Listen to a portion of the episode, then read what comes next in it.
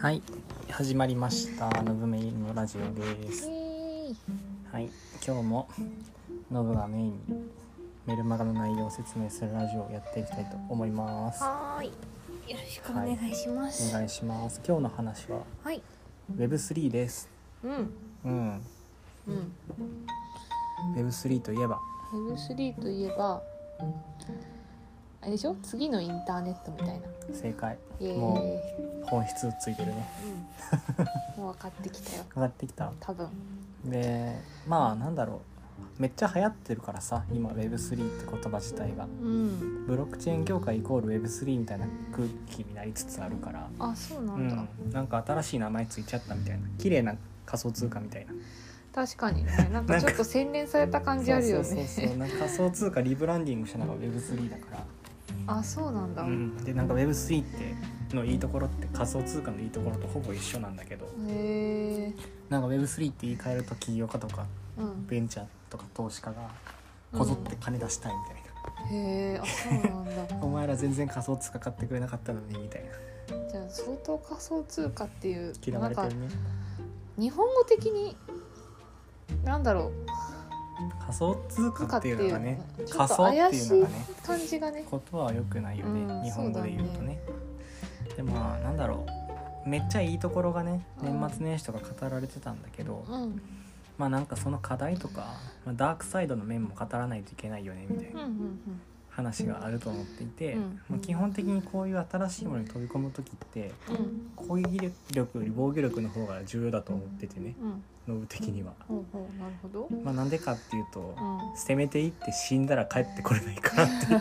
シンプルなそういう理由で、うんうんまあ、リスク全掛けとして資産全部失っちゃったらうん帰ってきても何もできないでしょうん信用もゼロみたいになっちゃうとうんなんかそうならないように一番防御力が重要だと思っててうん今回は Web3 のダークサイドについて書きましたよっていうはいう話かな。ーんうん、でなんか Web3 ってうん言ってその市場規模とかがめちゃめちゃでかくなってんのね。うーんもともとなんかそこめっちゃ賢い人たちが Web3 とか言ってたんだけど、うまんあ、それがようやく一般化したっていうのが今年になっててうん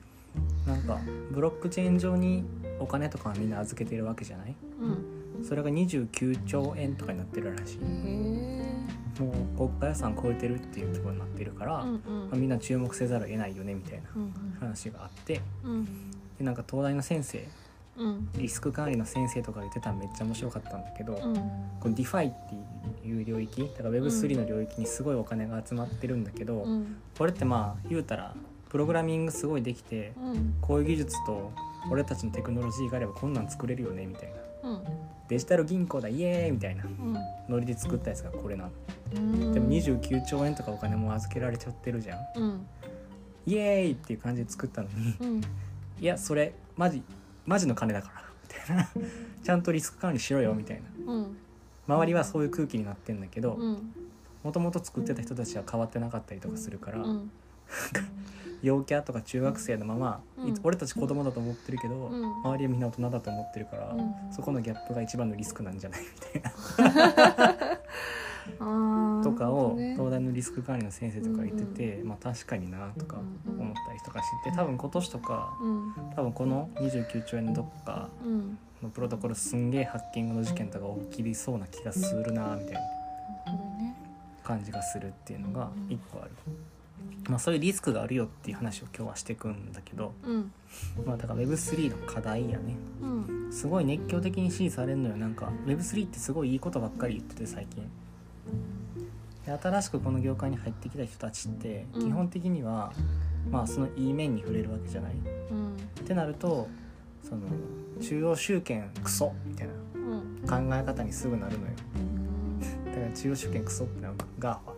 うん Google、Facebook、Twitter みたいなうんアップそういうやつらみんな大体嫌いじゃん最近の空気的にはうんあそうなのまあアプリ作ってる人やったら30%持っていかれたりするし、うんうんまあ広告業界にいたらうんあいつらにもかなりデジタル広告とかやられてるからう、んうんすごい嫌いな人たちとかはあー多いそっかうんなるほどねまあそういうの社会トレンドみたいなの相まって、うん Web3 ってそういうやつらに反旗翻そうぜみたいな面もあるからうんぶっ殺そうぜみたいなすぐなるんだけどうん別に、まあ、そう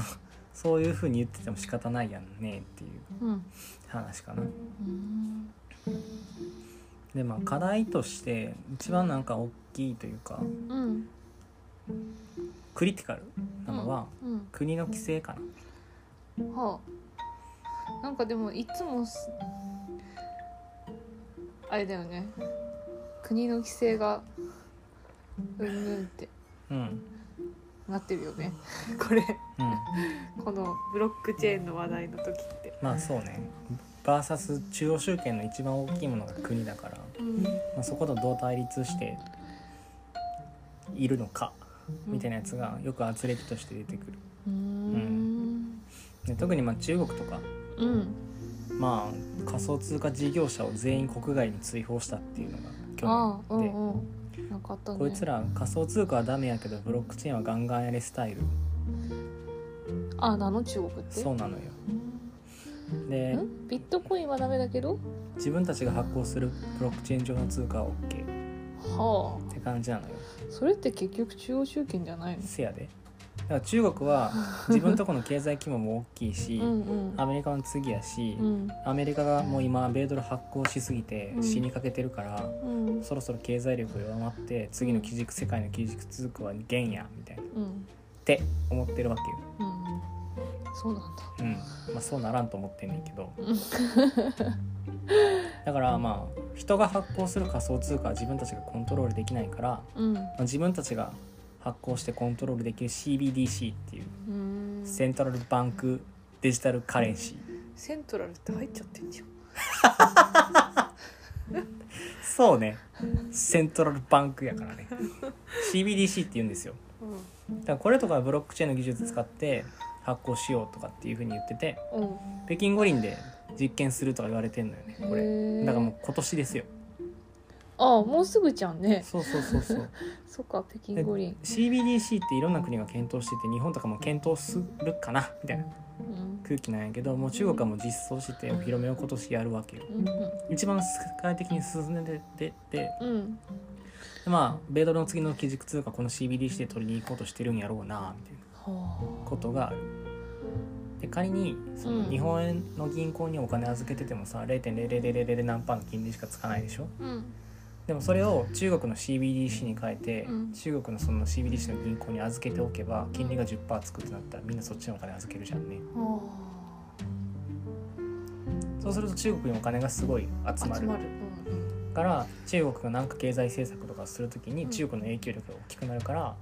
アメリカよりも相対的に発言力が大きくなって国際的に勝てるよねっていうのが中国の戦略なるほどね頭いい人っていっぱいいるんだねまあ通貨を牛耳るっていうのはそういうことでデジタルカレンシーっていうのは国境とかを越えて、うんまあ、そういう影響力を持てるっていうのがかなり大きくて多分中国のこの左側のアジアとか左側に位置してる国とかアフリカとうんうかんそういうところに CBDC をバンバン入れていくんやろうなっていうのが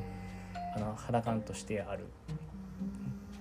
で仮想通貨は銀行口座いらないじゃないうんうんうんススマホがあればああそういうことね送受信できるって意味だけど、うんうんスマホがあって銀行口座持ってない人たちっていうのはフィリピンも半分ぐらいいたりとかしていてへえあそうなんだ、ん、銀行口座作るのってそんなにハードル高いのうんそういう問題じゃなくてそもそも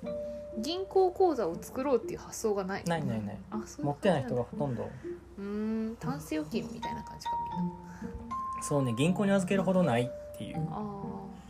もあるしそういう知識がないっていうのが大きな要因2つあるかあなへえそうなのフィリピンってそうなんだね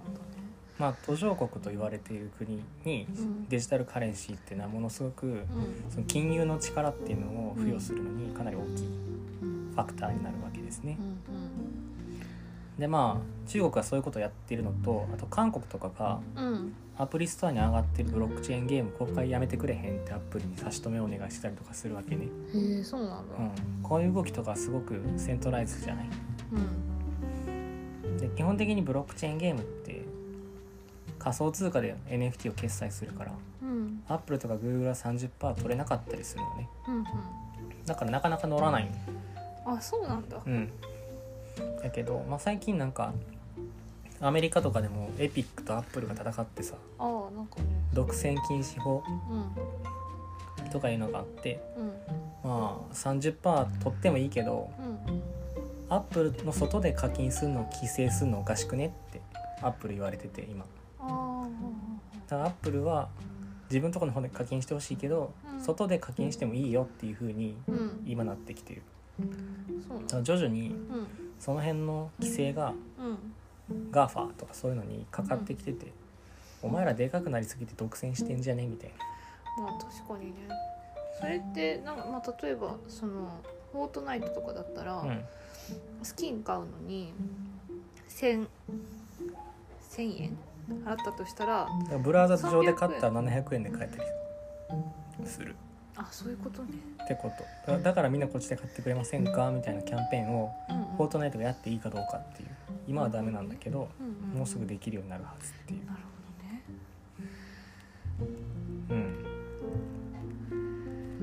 だからまあこういうことをやってくるうん政府ってこういうことやってくるからうんみんなが楽しく稼ぎながら遊んでるゲームをうん急に中止するとかやめろ規制しますとか言ってくることがうん多々あるうんでもさなんだろうそのゲームにお金が流れてくのはいいんだけど流れてそれで稼げる人がいるっていうのはいいんだけどみんながそそういう風になっちゃうとなんだろう人手不足普通の仕事あーさすがですねそうなるとさなんだろう経済経済っていうかもう現実のものがさ流通しなくなったりとかさ製造できなくなったりとかするじゃん。だから政府がそういうのに介入するっていうのは別に何のなんだろう不自然ではないって言い方はあれだけど、うん、うん、まあしょうがないかなって思っちゃうけどそうねね。その一次産業とかに関わる人が減るっていうのは大問題ではあるから、そっちのインセンティブを強くしたりとかうん税率的に優遇をしないといけないあーじゃあまあ逆にゲームで稼いだところにたくさん税金をそれかけて今やろうとしてるのが岸田政権だったりするじゃんあそうなんだその全然株知らなくて株とかで儲かった人たちに対して税金かけたんねんみたいな考え方でしょ、でもそれでなんだろうあの看護婦さんとかさその今コロナで頑張ってる人たちとかに還元したりとか、保育士さんとか うん、に還元されたら現実でもちゃんと働こうってなるじゃん、まあねまあそうやなただまあすげえリスク取って外貨を稼いできてくれてる尊い人たちでもあるからああそうなんだその外で仕事してきてるってことじゃんグローバルで仕事してきて外貨を日本の土地に入れて税金を納めてくれてるんだから、うんうんそんなことしてくれてるやつらに対して税金50%取るんですかっていうのもあー非常に酷な話で外貨を稼ぐだけのスキルを持ってる人たちはどんどん国外出てっちゃうよねっていう、あーなるほどねそうそうそうそういう問題とかがあ ってまあ一難しい長ね一短かなっていうのもあるなるほどなんか還元の仕方はね結構いろいろあるとは思うんだけどその辺難しいよねっていううのん、あるかななんかね現実とね、うんそうじゃないところのバランスとねでまあクリプトに関してその規制は結構国によってまばらでうんあんま決まってなかったりするのよね。うんうん、でうんアメリカとかでもリップルっていううんクソみたいな通貨あんだけど、うんまあ、それがクソみたいなつうかうんそれが、まあ、証券であるかどうかみたいな証券だったら犯罪うんリップルやってるやつは逮捕へー証券じゃなかったら、まあ、普通の暗号通貨う、ん今まで通りみたいなやつどなうんだやっけてど判断するのまあ、それをハウェイテストみたいなやつが前例があってこの前例にどれだけリップルが該当するかみたいなうん話でそこの議論が紛糾しててまだ決着ついてなかったりするわけよ。へえでなんかリップル側がうんその SEC って規制する委員会の偉い人とかうんうを天下りで内部に入れてうん規制対策したりとかめっちゃなんか人間っぽいやんみたいな そういうそういうこととかも多々あってなんか結構まあ一枚岩じゃなかったりするわけね。うんでなんか分散型のプロトコルうんっていうところに監査入れてでなんかそこの運営してるうんブラウザねうんブラウザサービスうん停止させたりとか結構やってることむちゃくちゃだったりとかしててうんうん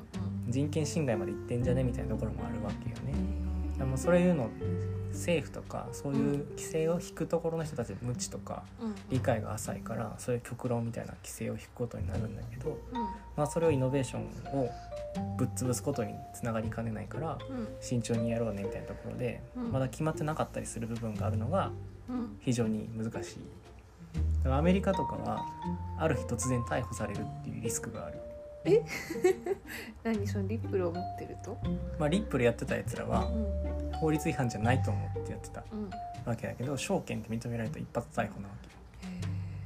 投資詐欺みたいになるからーうんだからそういうのリスクがあるでも日本とかは先にルール決めてから「はいやってね」って感じだから白黒は一応はっきりしてるわけああなるほどねだからできないことの方がたくさん多くてうんうんイノベーションは生まれないんだけうどっんうんて感じ自分がなんかこう罰を受けたりすることはないうんそうそうっていうまあ政府のねうんでっかいところの規制があるよねっていう話性格の問題だねまあ中国ちょちょちょアメリカと日本ではだいぶイノベーションとかそういう新しいことをやろうっていうところに先に規制するかうん後で考えるかみたいなうんどっちかフロンティア精神ならアメリカの方が明らかにそういうの生まれやすいよねってことかな。でまああとは人個人の人詐欺とかパンプしてくる集団うんパンプパンプっていうのはあの一気に価格を上げてあー売り抜けちゃってあとはイナゴ損しちゃってねみたいなやつよくあるんですよ。でこれはまあ偏った情報とかをツイッター上とかに一気に流し込んで、なんか一人で100アカウントとか1000アカウントとかをポットで使って情報操作して売るうんっていう手法でこれとか前にまとめたこととかがあるからこういうのを読んでくれたら防御力は高められるはずっていう話でで最近も NFT すごい流行ってうんなんかツイフォロワーが万人いった人たちとかうんうんうん多分宣伝の話とか結構来んだよねあーインフルエンサーみたいな、ね、そうそうそうなっちゃって。うんうんでせっかくツイッターですごいいい情報とか配信してくれてた人たちがうんなんか急に「うんこれちょっと怪しいんじゃねえの?」ってや銘柄とか案件紹介し始めたりするとかやつとかもあってうんなる悲しくなるねほどねそう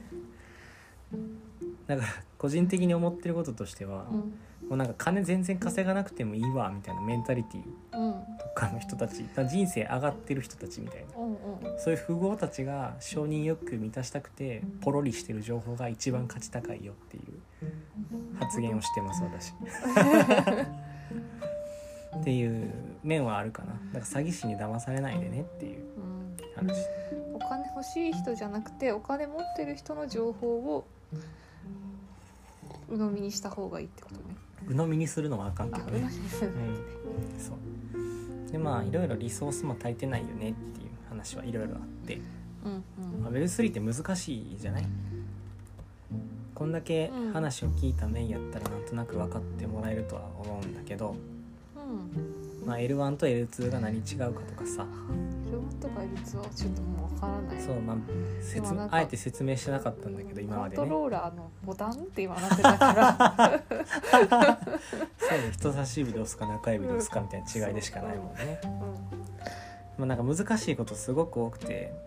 うん。うん。でしかもなんか Web3 について学ぶ機会の多くってほぼほぼ Web2 上にあるのよねうん。 Discord とか Google とかみんな使ってるじゃんだってノブが今やってるのもウェブのそう中ねでやってるもんね。これ Notion にまとめたりサブスタックでやってるけどうん。そうもう Web2.0 のツールだからこれは、うんまだまだい移行してない頭の先っぽだけいっちゃってる感じ思想だけが走ってるっていう状況だったりするから、まあ、それのその実際に触れるものがないとうんでスマホみたいなやつが出てきたらスマホ買ってきて持ってきたら大体こんなもんかってわかるけど、うん Web3 って今そういうものすらないから、うん。まあ、すごくそのオンボーディングっていう Web3 ってこういうものなんだよっていうのを説明するのがうん。難しい状況にあるよねっていう、でもその概念っていうか元のその基礎基礎なんだろう、まあ、概念みたいなのがないとさその上に何も組み立てられないからしょう今しょうがないんじゃないまあ、だからマスアダプションするためのツール分かりやすさみたいなやつが今まだ誰も答えを出してないっていう状況にあるからこんだけ議論が紛糾するっていう話かな。でまあ足りてないのは人だけじゃなくてうん開発者とかうん監査する人っていうのも足りてなくて最近なんかエアドロップっていうのがやたらと発生するのね何それなんか仮想通貨もらえるのようんお前頑張ってるからこれお小遣いなみたいな感じで仮想通貨いっぱいもらえるのねいいなそうそうそうでそれがあうんもへらった瞬間に売れば結構儲かったりするのねえ4 5 0万とか、へうえん、で最近そういうのが3つぐらい案件として続いてうんみんなツイッター上とかで「何々の宿路で数十万儲かりました」とかよく言うわけへーでもそういうのってうん配布されて、ん配布されたやつを請求するクレームするっていうんだけど、う自分でなんかそのポチってボタンを押して許可して請求をするわけようんでその請求するっていう承認をするっていうところのうん仮想通貨のコントラクトにバグとかコントラクトそのだからプログラムねうんプログラムにそのハッキングのうプログラムとか書き込まれてたらんうん何も分からずに「いやいややったー1イーサもらえるんや」とかってポチってやったら自分の中に入ってるウォレットの中身盗み出すプログラムかもねっていうなるほどねリスクがあってうん多分今3つくらいこういうのが事例として続いたからうん 詐欺師が全く同じやり方でウォレットの中身を全部抜くやり方を今一生懸命作ってると思ううんすごいね、うん悪い人たちっていっぱいいるんだね、まあいるいるいる匿名でできるからねうーんもうそれがさ良さでもあるんだろうけどさそのお金管理するにあたってさやばすぎるよめちゃくちゃうんねリスクだよねそうそうだからまあ注意点としてはそういうのを監査して大丈夫だよっていう人自体がまだ全然いないわけうんでその奨学をもらうために全資産を失うリスクを取ってまでそういうのを請求するっていうのはかなりリスクがある行為だよっていうのは分かっておいた方がいいという話ですねあとまあ開発者も全然足りませんとうんでまあこれが一番今日言いたかったやつなんだけどうんうんマキシマリストっていうやつら、うんまあ、極論じゃんうん極論空気なくなったら人間死ぬよね人間って雑魚じゃんみたいなあ ーあーそういう極論を言う界隈の厄介者たちっていうのがありまして、うんうんうんツイッターの CEO コメンテーターのの人たちみたいなあまあ本当そうジャック・ドーシーが今日は題材だったんだけど、うんこいつ誰ツイッターの元 CEO へえ、でまあ結構かなり有名うん知らん人ほぼおらんみたいな感じの人ねうんでまあなんだろう Web3 ってうん分散化された世界みたいなやつを目指してんだけど、うん完全に分散化された世界とかもまあまあ来ないと思っててうんまあ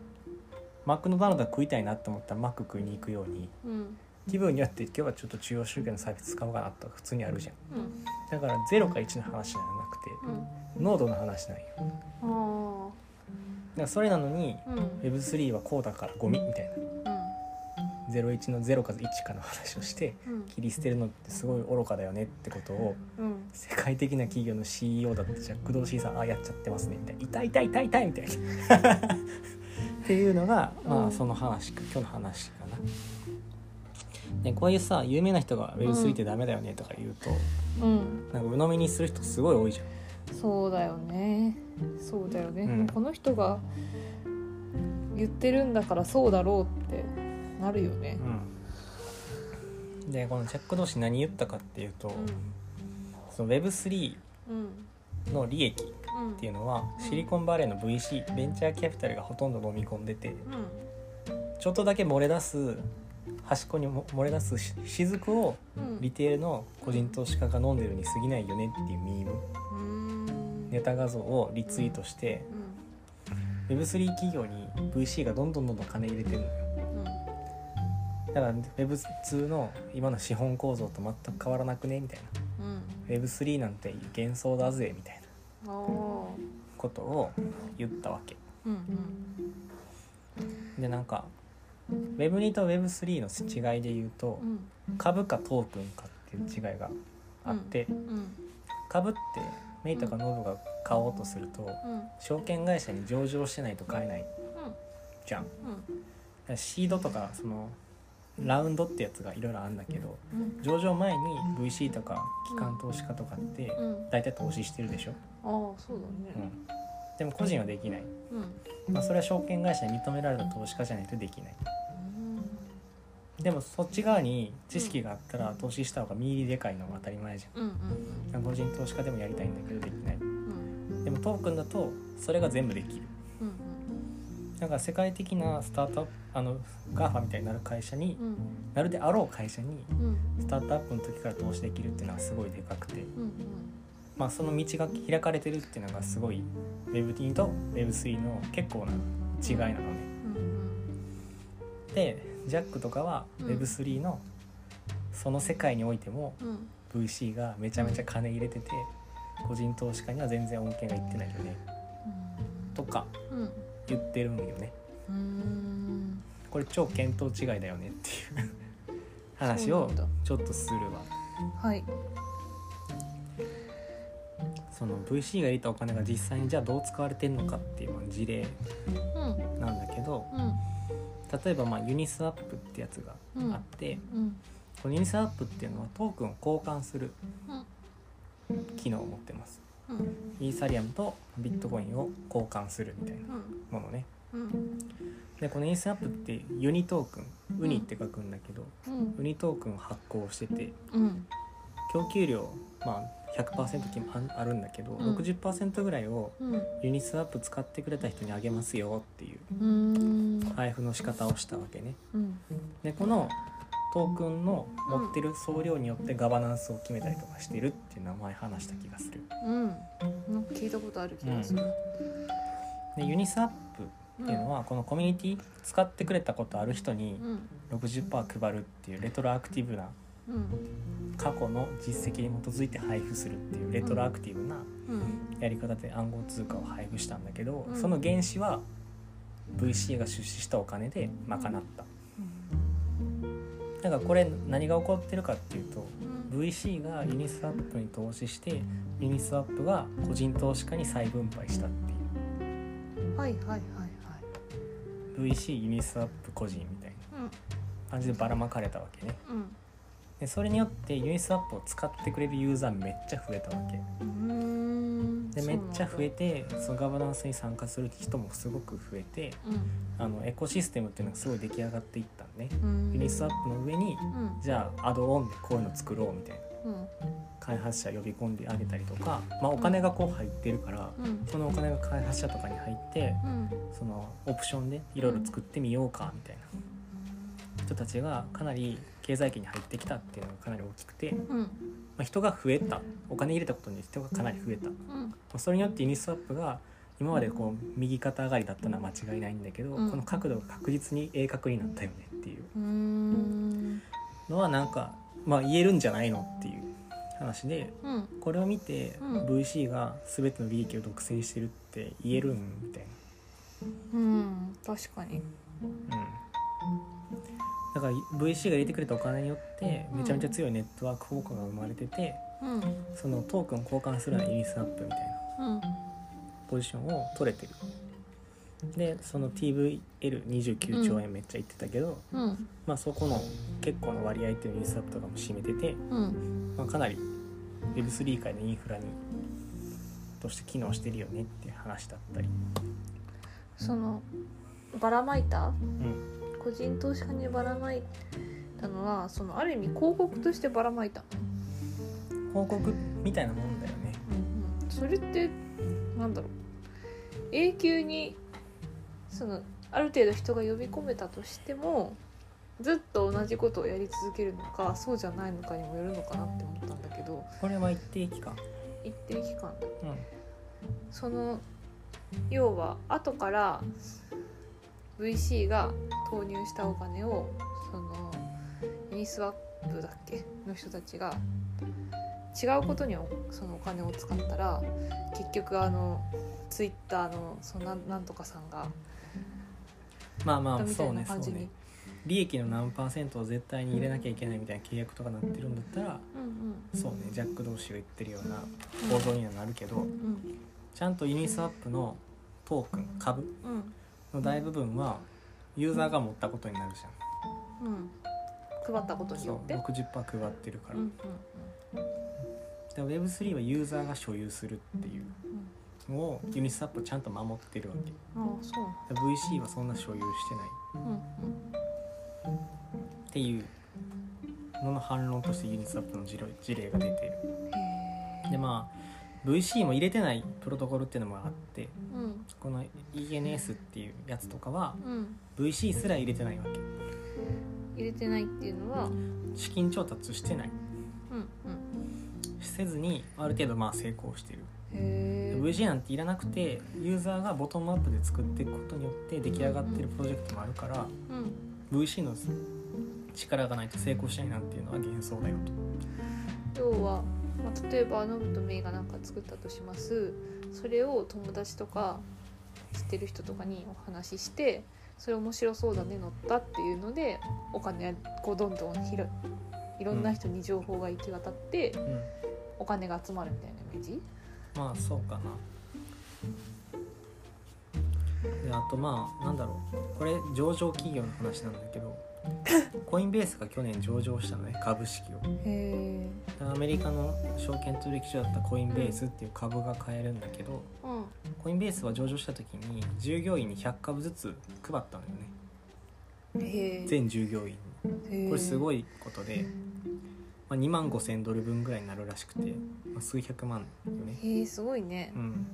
でこういう株式を上場するような会社うんが、まあ、従業員に株を配るっていうのはすごい Web3 的な発想うん、ちょっと目買ってるもん会社の株 ああそうね 自分で買わされれるじゃん、うんちょっとなんか還元してもらうけどうね、んうん、配当とかもらえるけど、このコインベースとかはクリプトすごくよく分かってるから、うんまあ、株もエアドロップできるように多分し推し量ってくれたというかふーんこのユーザー使ってくれてるユーザー貢献してくれてる人たちに還元しようっていう文化をうん Web3 は根付かせてるっていうのがかなり大きくてへえその文化を理解できない VC の金はうん確かに死に金だねって言っていい、いかなとはうんなるほ思どう。うん、でまあ確かにまあ VC 何も分かってないところとかとりあえずお金入れて儲けたいっていうところも結構多くて、まうんあ、ジャック同士が言ってるような批判っていうのは、うんあんま一部まとえてはいるんだけど、うんうんまあ、ちゃんと Web3 やってるやつらうんには当てはまらないなっていうふうに思っていてその純粋に Web3 の世界を実現しようとしてる人たちそうそうそうそうその今この Web3 っていう言葉がちょっとずつ一人歩きし始めそうてそうそうなんかこれでちょっと一山当てようみたいに思ってる人たちにはある意味当てはまってしまうかもしれないってことそうそうそうそうそうそうだからもうお金を出すうん以上にうん Web3 のあ新しいそのデファクトスタンダードのお前らはなれるから早く成長した方がいいみたいなそのいい未来が見えてるんだったらその未来って早く来た方がいいじゃんうんそのためにお金入れるよみたいな考え方とかうんうんその入れたお金は、まあ、VC に還元するんじゃなくてうん一般投資家とかうんそのボトムにいる人たちに還元しようねみたいな考え方とかがかなり根付いてる、なんかでもあれだねなんだろうその今って情報がさい行くのが早いからさそのちゃんと Web3 っていうものを理解してない人たちが Web3 の世界に入り込むと当初 Web3 をやりたかった人たちとの思惑と全く違う方向に行っちゃいそうだよね。ああまあそうねそう まあそれを危惧してるから文化とかこういう思想が重要なんやでっていう話をうん、小1時間ぐらいしてるわけよおうおうだからまあジャック・ドーシーとかはうんその Web2.0 のパラダイムにとらわれてるって言ってんだけどうんその今までのその考え方にとらわれててうんうんあんなにでっかい会社の社長やってるのに Web3 の概念とかにうんまだなんか浸透してないというかまあそれは何でかっていうと、うんまあ、彼の発言とかうん今いるポジションとかインセンティブの構造みたいなやつを見れば分かることだったりうんとかしていてそうなんだあの彼は新生のビットコインマキシマリストなのねうんビットコインしか勝たんみたいなあそうなんだそうイーサリアムクソみたいなへえビットコインだけが神のブロックチェーンですみたいなは考え方をしてる人であなるほど基本的にビットコイン以外のブロックチェーン全部批判するんですよ彼は。はあそうなんですかでそういうのを分かってればうんうんまたジャックなんか何か言ってるわ母って思うだけなんだけど冒頭言ったように、まあ、ジャックが言ってるんだ Web3 クソって思う人も結構多くてうんかなり迷惑を被ってます、てかむしろそっちの人の方が多いよねきっうとね、ん、絶対多いジャックが何か言うだけでネットニュースになるからねでまあそういうのをやり玉に上げてるのよジャックはあえて、うんで Web3 の欠点を拡大解釈して言って長所を無視するうんことで、まあ、明らかにこのネットニュースになることとかうんうんそういうのをそう揶揄して「お前らも叩いてええんやで」みたいなきっかけを与えてる、なるほどねうん、でやっぱり反クリプトの人たちって結構多いから、へーそういうのがきっかけがあると結構燃えやすかったりする、なかなかなんだろう一心一体って感じになっちゃうね まあそうねでもまあジャック同士 Web3 批判してるんだけど、う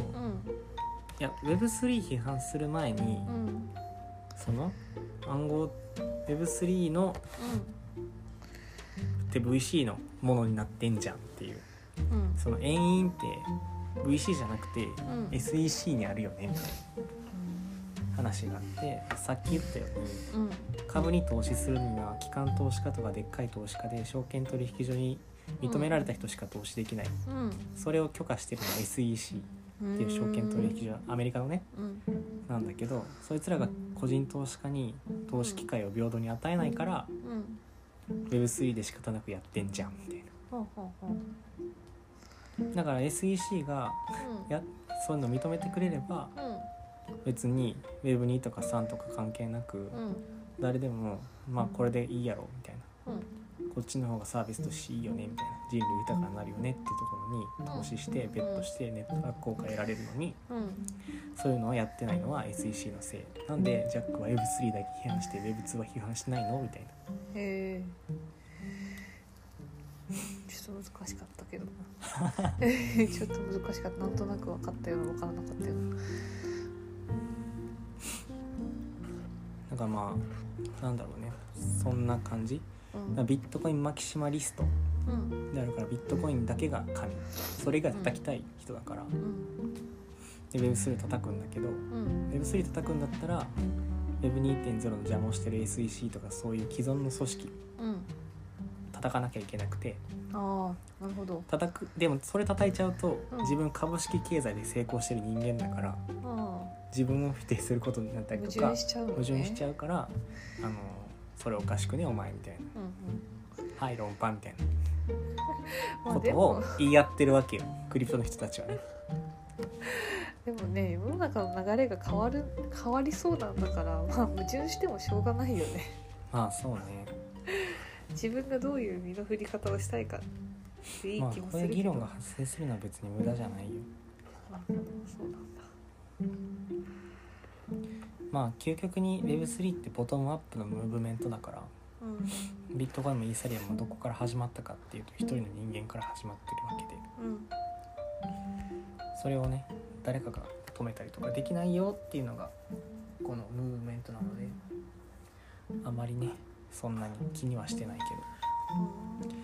こんなに発言権のあるやつが Web3 叩いてくんなクソっていうはいっていうやつだよな、いやこういうマキシマリズムとかが結構いるのね、界隈は、でそういうのに自分の意見左右されないようにうんちゃんと勉強してうんあの Web3 っていうのはどういうものかっていうのをうん理解しておきましょうねっていうのを今日は書いたという感じですね。はいうん、最後にめっちゃいいこと書いたわその Web3 に課題とか問題いっぱい上がるけどうんこれを成功の兆しとして捉えてボトムアップで Web3 作ってこうなお偉そうに作ってこうなみたいなこと書いたわ。なるほどねへえそう Web2.0 の株式はう絶対に機関投資家とかんうんあの株を握ってる経営者とかしかん企業を所有できないうんで Web3 はコミュニティがオーナーシップを持つうん企業とか株主とかうんそういうのはないうんだからそのコミュニティ対個人コミュニティは個人だねその Web3 は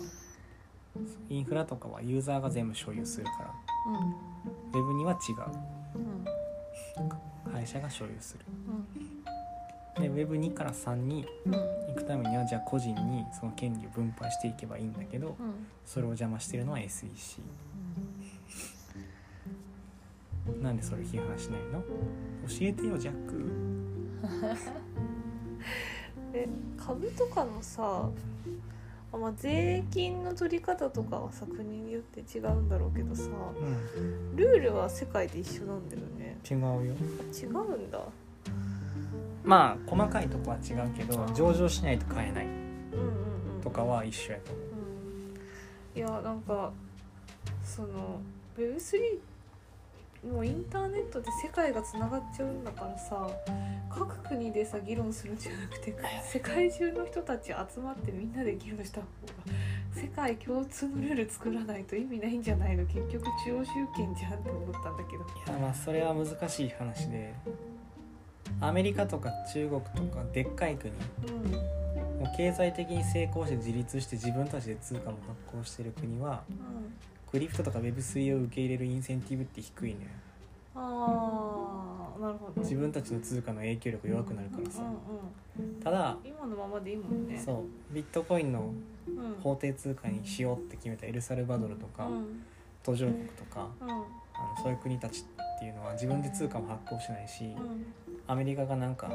金利上げたり下げたりするだけで自国の経済めちゃめちゃバランス狂うわけようんうんうんうんそういうところは、まあ、世界共通通貨のビットコインとか採用するインセンティブが強くてああなるほど、ね、共通会議とかを持ったとしても絶対に決まらないねそういうことかでまあアメリカとかが影響力持ってるからうん絶対にまあそういうのはならないもう地球でいいじゃんねアメリカとかまあ、だ中国とからか日そ本のとかじゃなくて、 CBDC 中国やろうとしてる CBDC とかはうんまとまらないんだよまとまらないどこの CBDC とかうんみんなこの企画で CBDC 発行発行しましょうねとうかんそういうのは絶対にまとまらないうん企画はねうん各国の思惑がかなり錯綜するからだからビットコインみたいにうん全部プログラムが決めてもう全自動的に全部動きますこれを受け入れるか受け入れられないか受け入れた方が早く受け入れた人の方が経済的なインセンティブが大きくなるように設計しときましたよあだから受け入れるか受け入れないかの二択でしかないわけこれはあなるほどじゃあその今アメリカと中国がその経済的に結構力を持ってるだとしてもそれ以外の国全部が「うんじゃあビットコインにするわ」って言ったら負けるってことだよねアメリカと中国は。まあそうねまあでもアメリカとか中国は内需がすごいあるから自分たちの国だけで自給自足できるでしょ彼らはまあそんなことならないと思うけどなるほど、すぐに死ぬことはないと思うけど、うんまあ、かなりアメリカのうん、とかの影響力が相対的には下がるよね